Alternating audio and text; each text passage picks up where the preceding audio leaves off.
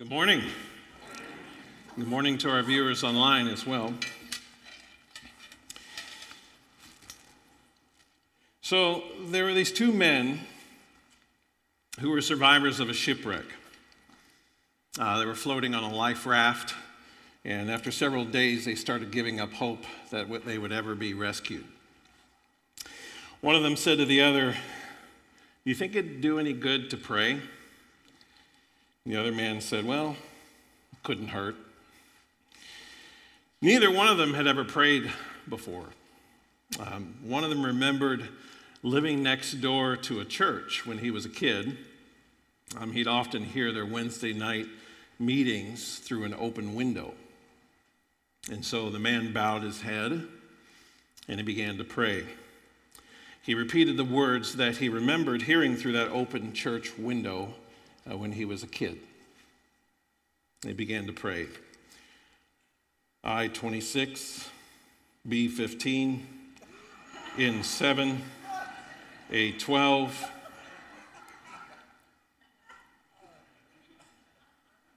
So there's nothing wrong with playing bingo, uh, but I wouldn't want someone confusing bingo with prayer or worship. I wouldn't say that that's authentic prayer or, or worship. This summer, we're going to be going through uh, the Psalms. We're going to explore together what it looks like to authentically worship and pray to God.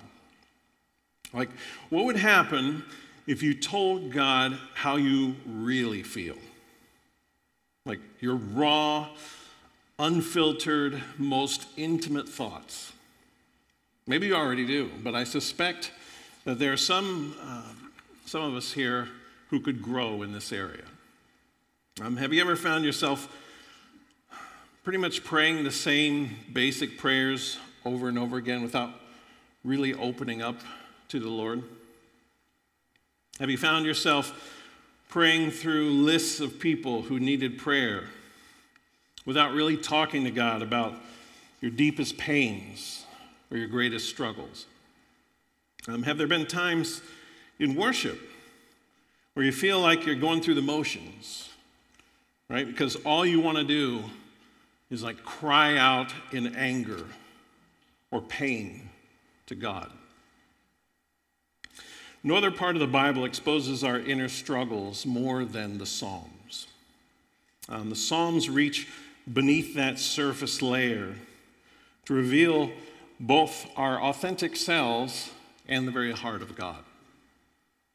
So, as we go through the Psalms this summer, we want to learn to worship and to pray more authentically, where we're, we're unafraid to lay everything bare before Him the good, the bad, and the ugly. So, I want to start out by talking about the significance of the Psalms, um, both throughout the Bible and throughout the history of the church. Um, Psalms is one of the two Old Testament books most frequently quoted in the New Testament. Uh, the other one is the book of Isaiah. Jesus himself referenced the Psalms many times. Um, for instance, Jesus said in Luke chapter 24, verse 44, when I was with you before, I told you that everything written about me in the law of Moses and the prophets and in the Psalms must be fulfilled. Another time, when Jesus uh, was debating with the Pharisees in Matthew chapter 22, he referenced Psalm 110 to show that David was talking about Jesus in the Psalms. Matthew 22, 43 and 44 says, Jesus responded, then why does David, speaking the, under the inspiration of the Spirit, call the Messiah my Lord? For David said, The Lord said to my Lord, Sit in the place of honor at my right hand until I humble your enemies beneath your feet. And of course, he's referencing Psalm 110, 1, which says, The Lord said to my Lord, Sit in the place of honor at my right hand until I humble your enemies, making them a footstool under your feet. And of course, uh, the famous uh, time when Jesus uttered the words of a psalm, it was Psalm 22 as he was dying on the cross. um, says, At about three o'clock, Jesus called out with a loud voice, Eli, Eli, lema sabachthani, which means, My God, my God, why have you abandoned me? And of course, he is, he is referencing Psalm 22, where it says, My God, my God, why have you abandoned me? Why are you so far away when I groan for help? So, in their preaching and their writing, the apostles often quoted the Psalms as biblical proof of the fact that Jesus was the promised Messiah referred to in the Old Testament. In Acts 2, Peter quotes Psalm 16 as proof that Jesus was raised from the dead. And then Paul references that very same psalm in Acts 13. The Psalms have played a prominent role in the history of the church as well. Um, I think we can safely infer from a couple scriptures. One is Ephesians 5:19, the other Colossians 3:16, that the singing of the Psalms was an extremely important part of corporate worship in the early church. Ephesians 5:19 says, "Singing psalms and hymns and spiritual songs among yourselves and making music to the Lord in your hearts." And then Colossians 3:16, let the message about Christ in all its richness fill your lives. Teach and counsel each other with all the wisdom he gives. Sing psalms and hymns and spiritual songs to God with thankful hearts. So, not only did the church continue to sing the Psalms, but the Psalms have been really important to some of the most influential figures throughout church history. Um, St. John Chrysostom, was one of the early church fathers. He served as the Archbishop of Constantinople. Um, he wrote one of the very first commentaries on the book of Psalms. St. Augustine, you've heard of him, he wrote a commentary on the book of Psalms. Martin Luther, I mentioned him last week. Um, he was known for his love of the Psalms. He wrote the following He said, The Psalter is the favorite book of all the saints. Each person, whatever his circumstances may be, finds in psalms and words which are appropriate to the circumstances in which he finds himself and meets his needs as adequately as if they were composed exclusively for his sake, and in such a way that he himself could not improve on them, nor find or desire any better psalms or words. Luther also had this to say about the Psalms. He said, you may rightly call the Psalter a Bible in miniature, in which all things which are set forth more at length in the rest of the scriptures are collected into a beautiful manual of wonderful and attractive brevity. John Calvin called the book of Psalms an anatomy of all parts of, a, of the soul. Dietrich Bonhoeffer, uh, the German theologian, pastor, author, who was executed by the Nazis, um, he was deeply influenced by the Psalms.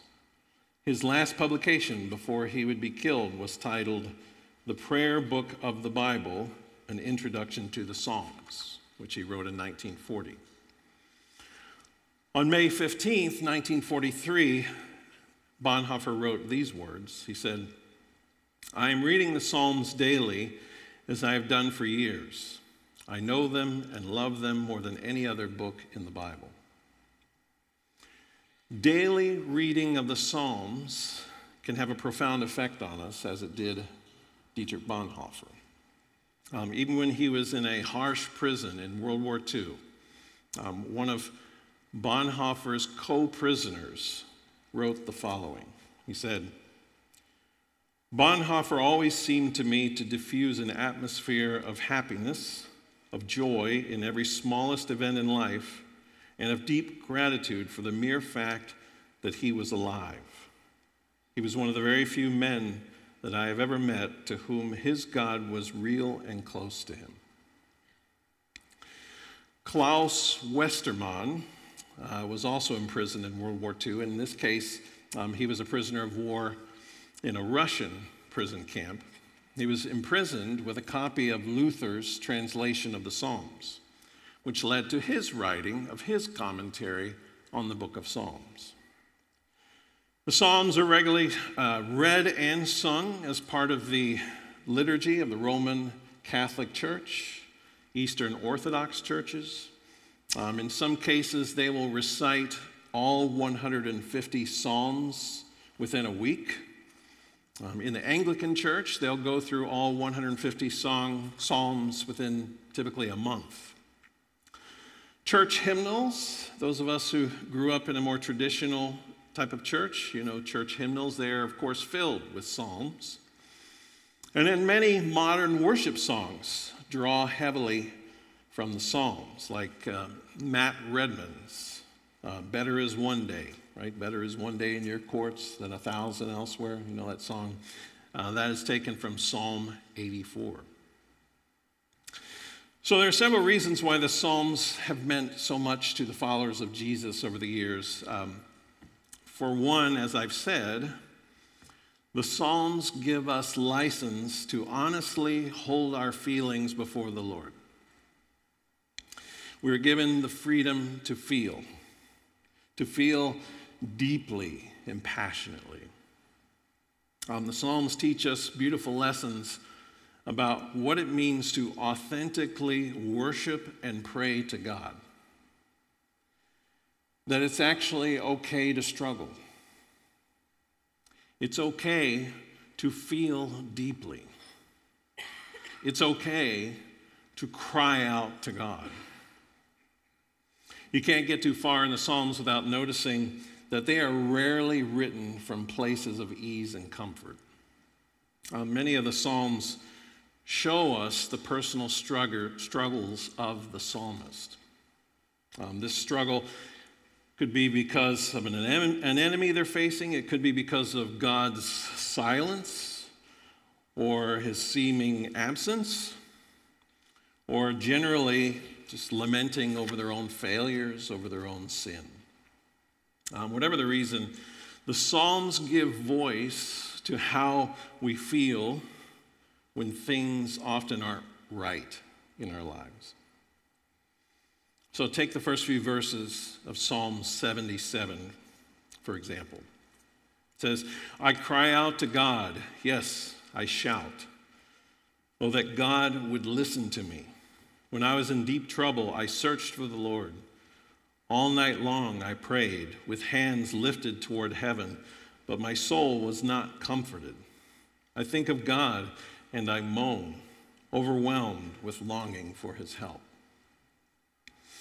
So while we may not know exactly uh, what the situation is, these verses um, give voice to someone who's obviously struggling in their life. Further on in that very same psalm, the psalmist asks questions. Um, questions like Has the Lord rejected me forever?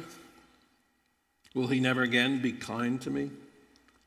Is his unfailing love gone forever? Have his promises permanently failed? Has God forgotten to be gracious? Has he slammed the door on his compassion? So, who hasn't, from time to time, asked these kinds of questions, right? It is a mistake to believe that being faithful to God means we always have to be pleasant and joyful in our Christian walk. Like, it is even worse when we come to believe that only those who are weak in their faith go through times of struggle. It's not true. The Psalms show us that even though, even those who are the strongest in their faith struggle. Um, struggling against some hardship in their life or against the enemy, or even struggling with their own human failings. Um, none of that indicates weakness in our faith. Struggling is a part of life and it is a part of faith in Jesus Christ. The Psalms teach us that it is okay to not be okay. So, this morning, uh, the psalm I want to talk about specifically is Psalm 1. Um, in this series, we're not preaching through the Psalms in any particular order. Um, I mean, I thought about that. Like we could do a, a psalm series of 150 weeks, three years. Wouldn't that be cool? yeah. Oh, we could do it every day. Yeah. Yeah. Um, but I figured uh, we'd start with Psalm 1. Okay. Um, Old Testament scholar Bruce Waltke, um, he was on the translation team for the NASB translation of the Bible. He called Psalm 1 the wicket gate, wicket gate for the whole book of Psalms. And that, that phrase, wicket gate, uh, is a reference to John Bunyan's book, his allegory called A Pilgrim's Progress. Um, if you've not read that, I encourage you to read that. I read that in high school. Wasn't required, I just read it, but uh, it's a really powerful allegory. Um, in the story, the main character, his name is Christian, um, he had to go through the wicket gate in order to get to Christ. Right? So Waltke's basically saying that Psalm 1 is like, it's like a warning sign over the whole book of Psalms saying, Don't treat these Psalms as trivial, don't treat them as unimportant. Recognize them as the Lord's instructions to us. Like they are guidance to live a blessed life and to avoid destruction. So, Psalm 1 opens with this word, blessed. Um, blessed is the one who doesn't do this, but instead does this. So, this blessedness is more than just a superficial happiness, um, which isn't very deep and can often like depend on our circumstances. Um, John Calvin, in his commentary on Psalms, says, Blessedness means the person who lives this way shall always be well. Um, what we see right away in Psalm 1 is that there are two paths that lead to two very different lives with two very different outcomes. Um, it's reminiscent of a famous poem by Robert Frost called The Road Not Taken. You might be familiar with that. I won't read the whole thing. But the key line is this Two roads diverged in a wood, and I, I, I took the one less traveled by, and that has made all the difference. So, Psalm 1 is telling us something similar. Um, there are two roads diverging in front of us. Um, you have to take one, but you can only take one. And it really does make a difference which one you take. Um, for, fortunately for us, God tells us about each of these two paths and the lives that each one of them leads to. The Bible often contrasts um, two roads that we can take. Like there's a fork in the road ahead in our lives. Like you can live one way or you can live the other. And the choice you make makes all the difference. Right? In modern language, uh, the question might be something like this um, What will inform your thinking, your decision making, your values? Um, what will you turn to in order to learn to live your life. Verse 1 starts with what not to do. Blessed is the one who does not walk in step with the wicked, or stand in the way that sinners take, or sit in the company of mockers. So the three phrases here are like a descending stairway um, where each step takes you further from God and his blessedness. First, we take advice from bad people, right? Walk in step with the wicked. Then we adopt the lifestyle of bad people, right? Stand in the way that sinners take. Third, we identify with these bad people, right? Sit in the company of mockers. So there is a progression, or maybe a better word is a regression, uh, from walk to stand, to sit. Uh, more and more, we, we internalize the principles of the world around us, which, as I said last week, um, the Bible says is ruled by the enemy. More and more, we identify with it. Um, the last step in this decline is being among the mockers. The mockers. Uh, mockers in this case are people who make fun of God. They make fun of people who follow God, and generally anything pertaining to God. So, respectful disagreement is one thing, um, but when we get to mocking something, you're saying something like, um, that's just stupid. And only stupid people would believe that kind of nonsense, right? It is a pretty deadly attitude because it is pretty far away from repentance. Um, that road will take us further and further and farther along the road away from the blessed life. Maybe you're thinking, well, I don't walk in step with the wicked. I don't stand in the way that sinners take, and I, I don't sit in the company of mockers. So, this is not just ungodly people influencing us, um, it's allowing others, other things, to influence us that are ungodly. What we read, what we listen to, what we watch social media, even the news.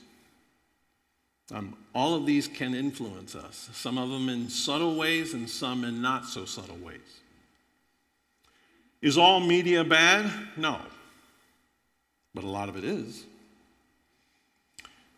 The reality is this, and I'm pretty sure this is the case. I think most of us are far more influenced by media, all those things that I just, or some of those things that I just mentioned, than by the Word of God. If we consume media, let's say 15 hours a week, and we read the Bible even two hours a week, which one over time is going to influence us more? And I'm not just preaching to you, I'm preaching to myself. Um, as a pastor, I, I, read the Bible a lot. Um, I typically read through the Bible in my devotions um, each year, right? Um, I do it in a way that I don't typically recommend to people. So in January, I start at the beginning, Genesis 1, and then I just read through to the end and try to finish before the end of the year. I've done that for years. Each, each year I'll do it in a different translation just to try to keep it, keep it fresh. And of course, I study the Bible um, when I'm preparing sermons. But even with all of that, right? Talking about authenticity, even with all of that, um, I probably spend more time watching shows and movies. Netflix, Hulu, Amazon Prime. Anybody here know the phrase binge watching? I've done that. I probably, have, I probably spend more time doing those things than reading and meditating on God's Word. I did last Christmas uh, get off of social media. Some of you like thought I unfriended you. I didn't. I just got off altogether. Because I, I, read this book, uh, it's called Digital Minimalism by Cal uh, Newport. There it is. Uh, and it's a secular book, but it, it, encouraged me to, to get off of that, um, of social media. Um, so I don't sit there mindlessly scrolling through my feed anymore. And I find I'm, I'm reading now, not more now uh, that I'm off of social media. Another one, sports. Ooh. Uh, we can spend hours and hours watching sports. Sports are not bad per se, um, but I've seen guys um, watch hours, they watch hours of sports, struggle to read their Bible even 15 minutes a day. Right? I, I've never struggled much with watching sports, um, but both my father and my grandfather did. Like in both their cases, like hours and hours in watching football. My grandfather literally died of a heart attack sitting in his chair watching football. That is the truth. So, are all these bad? Um, like Netflix and Facebook and ESPN and the news? No, they're not. Uh, but as I'm preaching on this, uh, I'm asking myself this very question Am I more influenced by the media I watch or by the Word of God? The blessed person in Psalm 1 is blessed um, first, because he's influenced more by the Word of God than by anything else. And he doesn't just read it, he meditates on it. So the word meditate here uh, literally means to mutter. Um, so, in other words, this person is regularly muttering the Bible, right? You ever try to memorize something? That's what you do. You kind of mutter, you know, like um, so when I memorized this psalm, I, I, memorized it in the NIV 1984. So mine is not genderized, it says he. Anyway, I, sometimes I nerd out. All right, anyway, so, so when I was memorizing, it was like, Blessed is the man who does not walk in the counsel of the wicked. Blessed is the man who does not walk in the counsel of the wicked. Blessed is the man who does not walk in the counsel of the wicked. Blessed is the man who doesn't walk in the counsel of the wicked. Or stand in the way of sinners, stand in the way of sinners, stand in the way of sinners. Or sinners. It's muttering, right? You get it in your bones, you get it in your skin. Um, and the, the only way we can meditate on God's word is, when, is if we get it in us, which means um, memorizing it. Many of you know that I'm a coffee drinker. Um, I definitely like good, strong coffee. Um, you may not know that I also like tea. Uh, my go to is Earl Grey, but um, I like all different kinds. So, what would happen if I dipped my tea bag in, a, in hot water for like one or two seconds and then pulled it out? Right? Not much. There'd be little flavor. Like basically, I'd just be drinking hot water. It's better to let that tea bag steep for a few minutes so the tea permeates the water. In a similar sense, when we don't spend much time meditating on God's word, um, it really only dips into us very briefly. And we don't let it soak into our soul. We don't have that joy uh, that we can experience like Bonhoeffer had. Uh, that is independent of whatever circumstances we find ourselves in, right? It is a transformative thing to meditate on a, on a couple verses throughout our day, throughout our week, and to let those verses soak into our soul. And the cool thing is that the more we do that with different scriptures, the more we get them memorized. And when that happens, uh, we've always got it with us, no matter like where we go, no matter what happens in our lives. Um, someone told me a long time ago that getting an education was a good investment because no matter what happens, no one can take that away from you. Whatever you believe on that, whether you believe it or not, um, it is true that once you're educated, whether that's vocational training, whether that's simply learning to think critically, to articulate more clearly, um, or just exposing yourself to the great thinkers throughout history, um, no one can take that away from you. Scripture memorization is like that. And once you have them in you, you can use those scriptures to encourage yourself and others. It's a win win. I teach practically how to memorize scripture in the class here uh, called Life Church 201. Um, if you haven't taken that, if you haven't taken 101, um, we are offering those again this fall. And you can sign up for them today, either in the Grow Guide or on the app or on the website. Um, and if you haven't signed up for a summer group, um, today today's the day because this is the week they all or most of them are starting. So Verse 3 of Psalm 1, the psalm we're in today, says this That person is like a tree planted by streams of water, which yields its fruit in season, and whose leaf does not wither. Whatever they do prospers. So, trees are frequently mentioned in the Bible, um, and they often have a lot of significance. In addition to this verse from Psalm 1, uh, Jeremiah, in Jeremiah 17, verses 7 and 8, says this But blessed is the one who trusts in the Lord, whose confidence is in him. They'll be like a tree planted by the water that sends out its roots by the stream. It does not fear when heat comes it leave, its leaves are always green. It has no worries in a year of drought and never fails to bear fruit.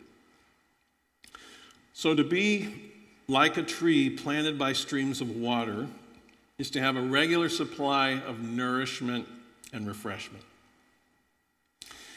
Plants growing near water um, are easily sustained, right? And they can thrive. Water is the ultimate source of life for a tree. Right? They need light too, but just trying to make my point. Um, so to be planted by a body of water is to have a regular supply of life itself.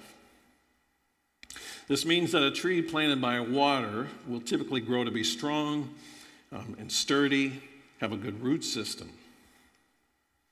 Also, such a tree, if it's this kind of a tree, uh, will consistently bear fruit right? And a well watered tree has the ability to provide shade and therefore rest to anyone who is in need.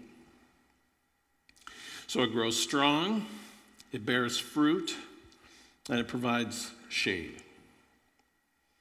When we delight in and meditate on the Word of God, as, as the blessed person does, right, in the psalm that we're studying today, Psalm 1, we too become like a tree planted by streams of water. We'll be firmly rooted, and Jesus, our ultimate source of life, right, our living water, will bring nourishment, will bring refreshment.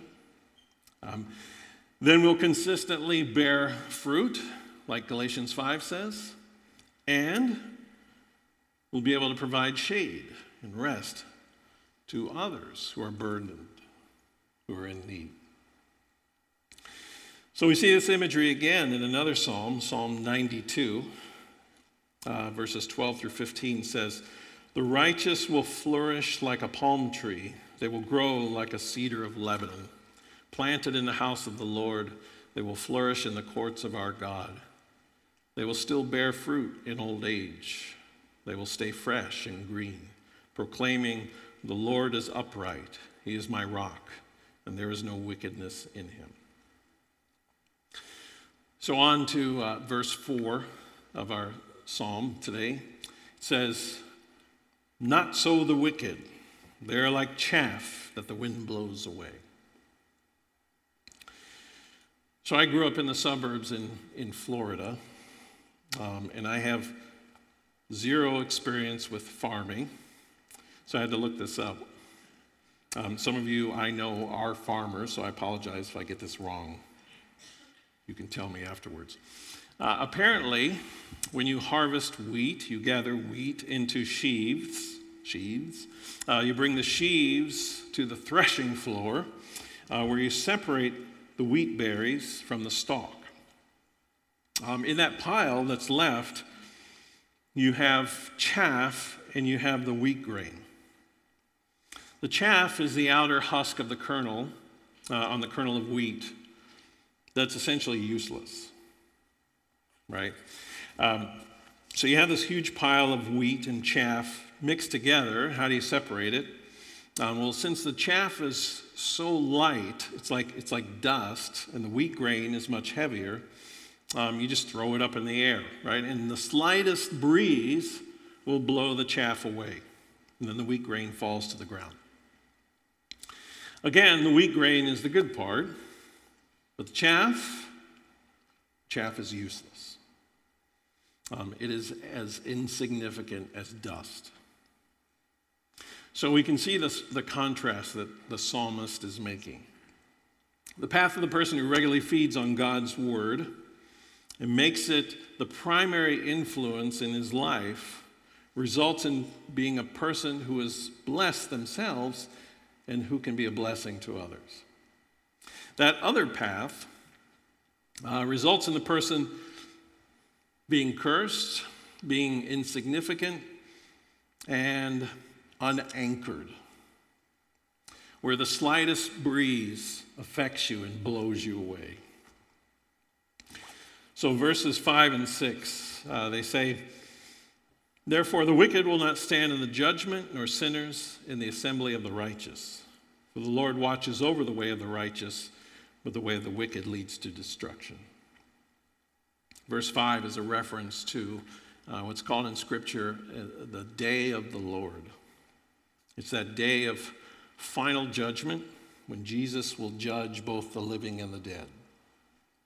Uh, this person will be judged and verse 6 says, The way of the wicked leads to destruction. That doesn't just mean death, uh, that means spending eternity enduring the torments of hell.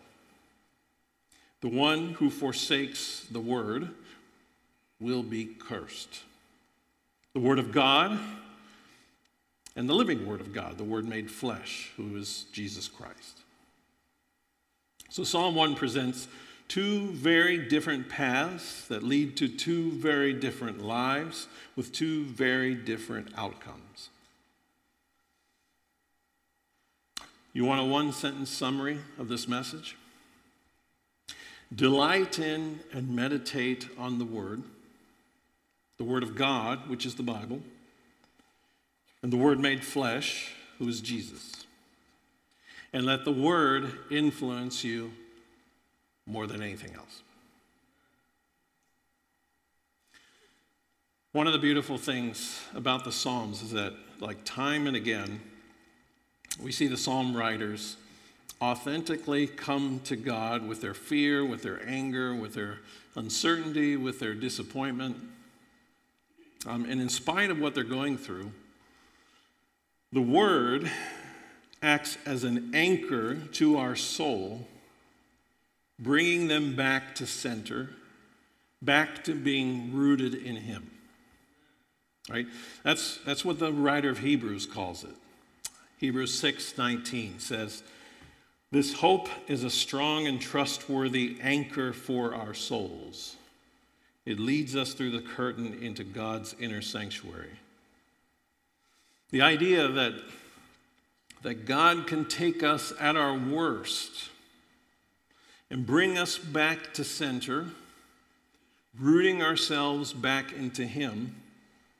Like that idea, I think, is best expressed in Psalm 62, 5 through 8, which, which I'll close with.